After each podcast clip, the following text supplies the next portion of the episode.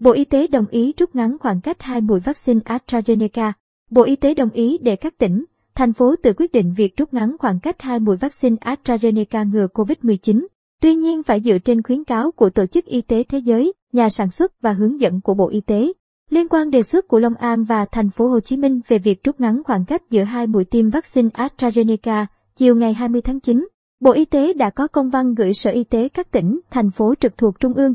Công văn nêu rõ các sở y tế căn cứ khuyến cáo của Tổ chức Y tế Thế giới, hướng dẫn của nhà sản xuất và Bộ Y tế về tiến độ tiêm chủng, hiệu lực bảo vệ khi tiêm mũi 2 để tham mưu cho Ủy ban Nhân dân tỉnh, thành phố về khoảng cách giữa hai mũi tiêm vaccine AstraZeneca. Thời gian tối thiểu giữa hai mũi vaccine AstraZeneca phải đảm bảo tuân thủ theo hướng dẫn của nhà sản xuất và phù hợp với tình hình dịch bệnh, đáp ứng được công tác phòng chống dịch. Cụ thể, Bộ Y tế cho hay theo hướng dẫn sử dụng của nhà sản xuất vaccine AstraZeneca, sau khi tiêm mũi 1, từ ngày thứ 22, hiệu lực bảo vệ của vaccine đạt 69,2%. Sau khi tiêm mũi 2 dưới 6 tuần, hiệu lực đạt 55,1%. Sau 6 đến 8 tuần, tỷ lệ này là 59,7% và sau 12 tuần đạt 80%. Theo Tổ chức Y tế Thế giới khuyến cáo khoảng cách giữa hai mũi vaccine AstraZeneca từ 8 đến 12 tuần, Bộ Y tế đã hướng dẫn tiêm mũi 2 vaccine AstraZeneca hoặc vaccine do hãng Pfizer sản xuất cho người đã tiêm mũi 1 bằng vaccine AstraZeneca là sau 8 đến 12 tuần,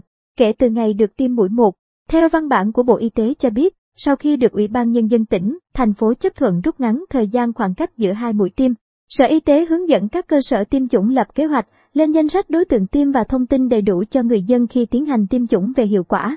Tính an toàn để người dân biết và tham gia nếu được đối tượng tiêm đồng thuận. Thời gian tối thiểu giữa hai mũi vaccine phải đảm bảo tuân thủ theo hướng dẫn của nhà sản xuất và phù hợp với tình hình dịch bệnh, đáp ứng được công tác phòng chống dịch.